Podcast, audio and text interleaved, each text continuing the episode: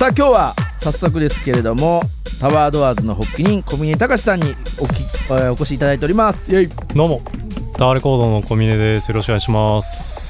せっかくなのでまた改めてタワードアーズの説明どんなメディアなのかとか、はい、ご本人の口からお願いします、えはいタワードアーズなんですけども、まあ、タワーレコードのキュレーションメディアという形で、えーやらせていただいてるんですけど、まあ、キュレーションっていうのはまずいろんなたくさんある楽曲からセレクトして、えー、と音楽リスナーの皆さんにお届けする音楽メディアとなっております。で、えー、とメインの活動としては YouTube を拠点にしまして楽曲に合った画像をセレクトしてそれを背景にして YouTube 上にアップロードしてご紹介しております。週に45曲ぐらいですかね。それ以外にもメールインタビューや毎週更新の Spotify のプレイリストも更新しておりますので気になった方はぜひそちらも見ていただけたら嬉しいです。まあジャンル的にはなんだろうインディーロックから、まあ、エレクトロニカっぽい曲までまあいろいろですね。アジアのミュージックに取り上げたりとか、はい、R&B だったりヒップホップだったり。でそうですね。アジアの音楽だったりあとヒップさんっていうヒップスっていうカルチャーメディアがありまして、うんうん。そことご協力してニューヨークの音楽インディーシーンも紹介してたりしますね。いやもうねすごい本当に。まあ YouTube をね、えー拠点としてメディアでいろんな曲上がってますけれどもワールドマーケットは一緒になってねその小峰さんからのおすすめの曲タードワーズからおすすめの曲紹介しておりますけれどもあのー今日もねたくさんメッセージいただいておりますがそのまあ今後ね、えーフェスリアルであるのかオンラインでどうなのかみたいな話をしていきたいなと思っておりますけれどもさてさてフジロックもねこちらもグラスねあの延期になってしまっておりますがグラストンベリーはなんと VR でオンラインフェスとして開催ということでございますけれども、すごいですね。今回なんかあの VR のスタートアップと組んでやるみたいな感じで、ね。なんか大物のアーティストもその VR に施してライブやるみたいでこれもなかなかすごいんじゃないかなと思ってます。こう VR ってこうもちろん 2D でも見えるんだけど、まあ、3D でねこう、はい。はいまあいわゆるこうメガネみたいなやつをして、あのヘッドギアをして見るとまたさらにね面いや白く見え多分臨たりとか。場感すごいんじゃないですかね。ね。プレイステーション3で VR のゲームやった時臨場感すごかった。酔いましたよいやそう本当に。なんですよホラーゲームやった時本当に怖かったですよあれ。これまたあとその、まあ、イヤホンというかあの聞く方もね非常にこうはい。発達してくるとさらに面白いのかなと思っておりますが、実は9月開催のスーパーソニックというですね日本のフェスが今話題なんですよね。いやこれが今すごい話題になってまして今週ですねクリエイティブマンの社長の清水さんがですねえっと、音楽ジャーナリストの柴智則さんが、えっと、インタビューされた記事が、えっと、メディアのスパイ先日スパイスっていうメディアに掲載されたんですよ。見ましたよ僕も。いやこれがちょうどいい時に出ましてあのスーパーソニックは今回その開催するにあたって、えっと、キャンプファイヤーをキャンプファイヤーってあのあれですねえっとクラウドファンディング。クラウドファンディングのサービスで、スーパーソニックの開催のための支援プロジェクトとして始めたんですよ。でそこでその時にいろんなその参加するアーティストの大物のアーティストの1975まあ今ちょっと口調事情によってコメントが削除されてしまってるんですけど、うん。そういうアーティストからやる気満々のコメントばっかりが来て俺開催するんじゃないの？みたいな時にこのインタビュー記事が出ましてうわもう清水社長のその意気込みというかこれにどういう思いをかけてるのかっていう思いがいろいろ載ってましてすごい感銘を受けたんですよ。ね、あのクリエイティブマンというのはあのサマーソニックとかねスーパーソニックを主催している会社なんですけれども、本当に僕もおこれはリアル開催あるんじゃないかという期待とともに、まあもちろんねその今日リスナーの皆さんからも意見を聞かせてくださいということでこのあのフェスがね大型フェスが開催すれば行く行かないっていうのを聞いてますけれども、ね。まあもちろん音楽ラバーとしてはいや、ね開催されてほしいですねっていうのもあるんですけど、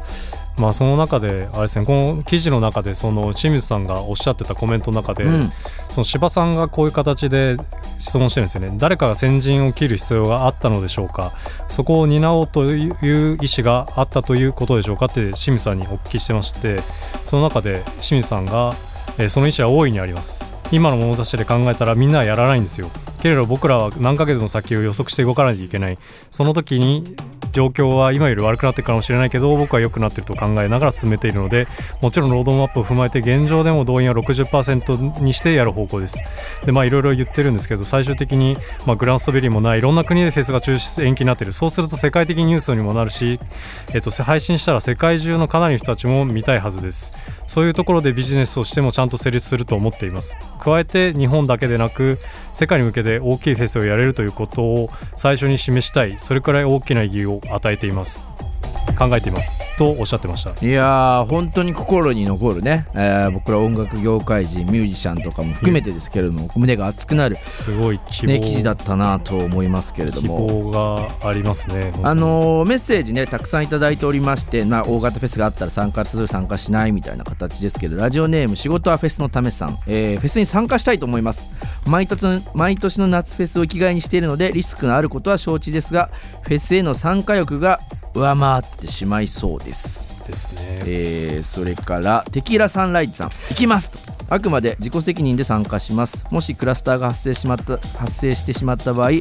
主催者側だけの責任が問われるようなは違うような気がしています。参加者は熱があったら絶対参加しない。マスク着用感染してしまった場合は接触確認アプリで陽性登録をするようなことをしてチケット購入時をちゃんと約束するべきだと思います。ということでございますけれども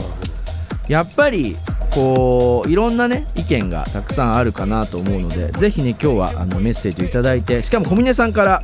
タワーレコードオリジナルタオルをいただいておりますしかも40周年仕様となっておりますので、ね去年タワーレコードは40周年となっておりましたのでその限定のタオルとなっております。あのメッセージいただいた方から抽選で3名プレゼントしていきたいなと思っておりますのでぜひね皆さんメッセージの方よろしくお願いします。メールアドレスは wm.interfm.jp wm.interfm.jp です。さあね行きたいというねあのメッセージもたくさんですけれどもね。おラジオネームコロナ疲れさん。こちらは、えー今年は行くのを控えようと思っています。会場で感染ししてしまって家族に迷惑かけてしまう最悪のケースを考えると今年は控えるべきかなと思っています。今年は会場からのオンライン中継を全力で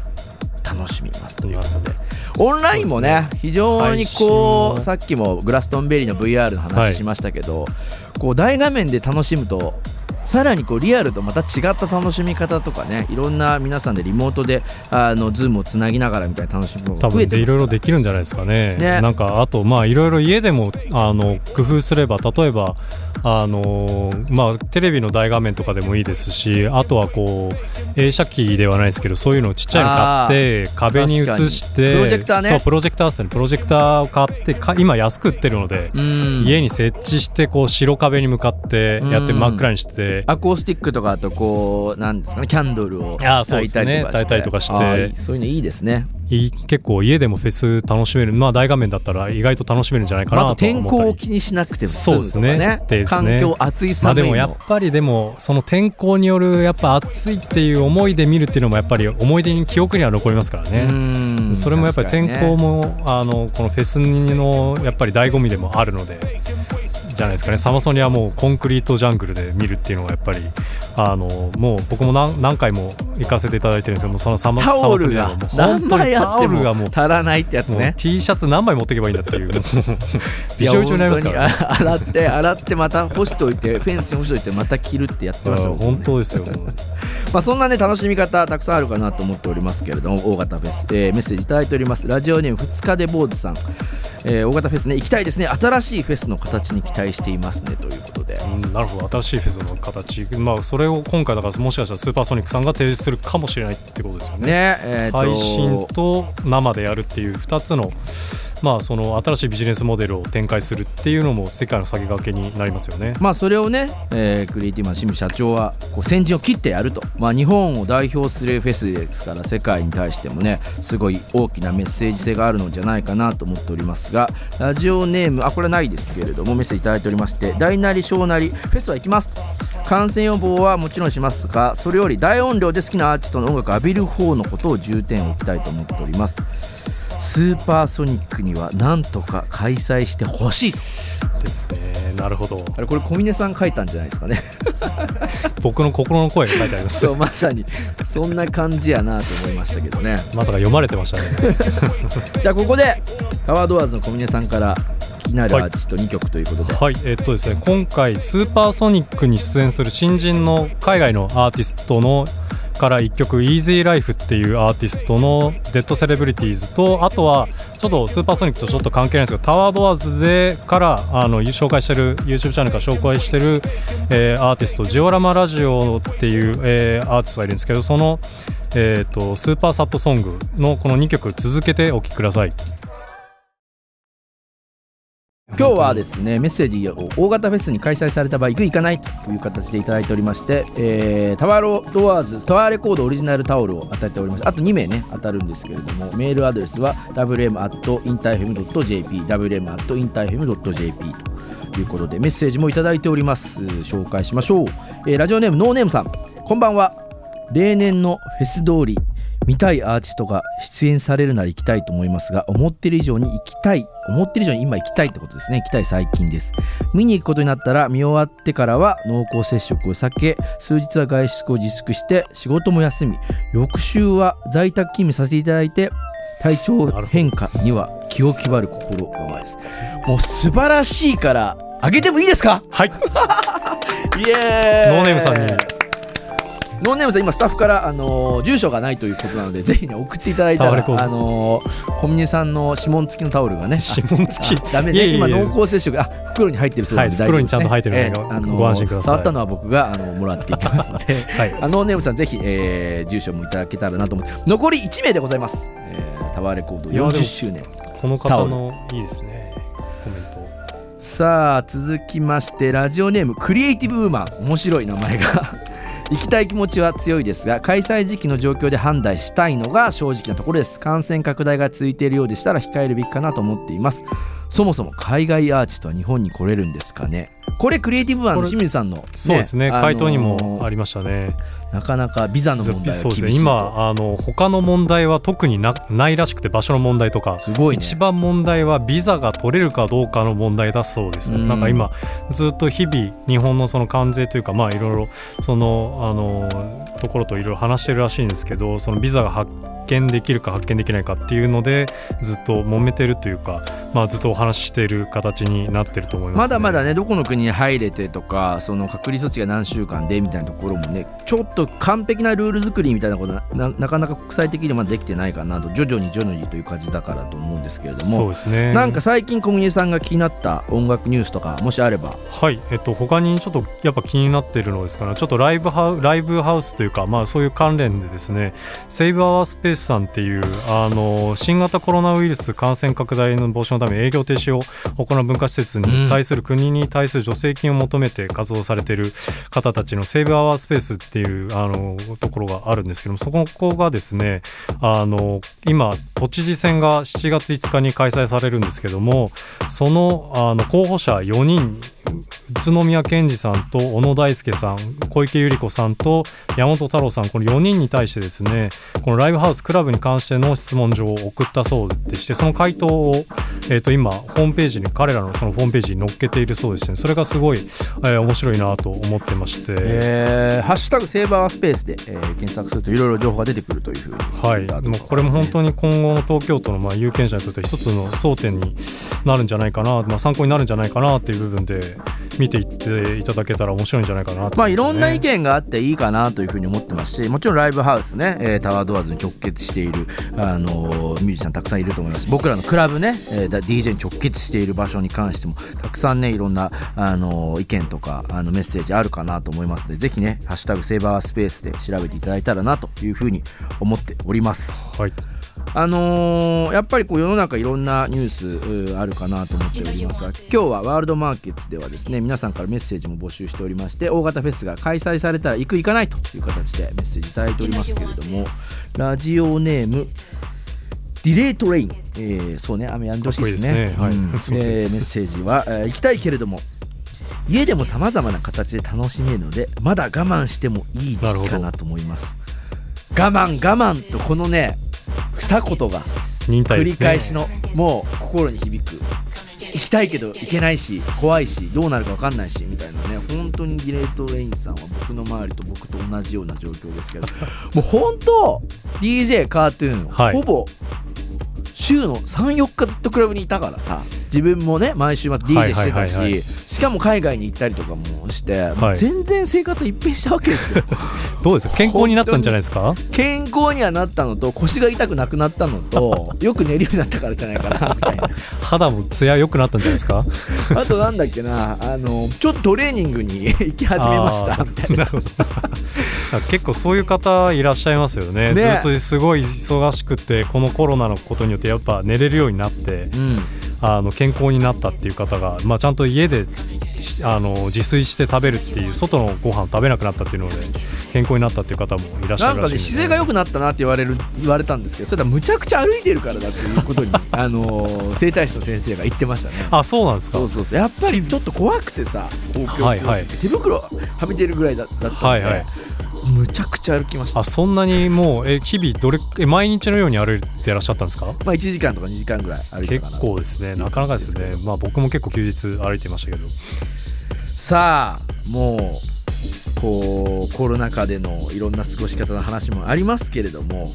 タワードアーズ小峰さんからもまた曲1曲。はい。最後はね僕からも1曲いきたいなと思うんで。はい、えっ、と最後はですね、えっ、と両牧野ザ・アンダーテイカーズのクローズマイアイズをぜひお聴きください。さあ僕の方からはですね大御所トッド・テリーですね「ジャンピン」という曲ですけどイタリアのアーティストブラック・レジェンドのリミックスです。聴いてください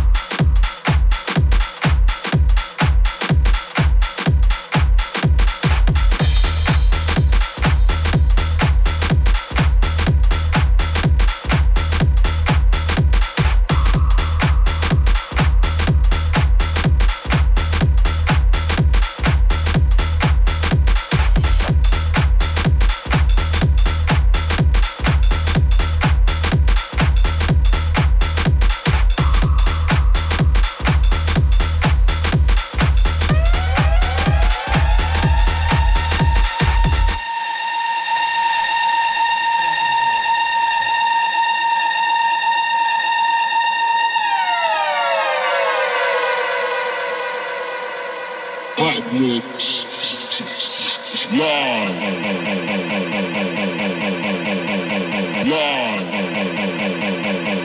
All over the world.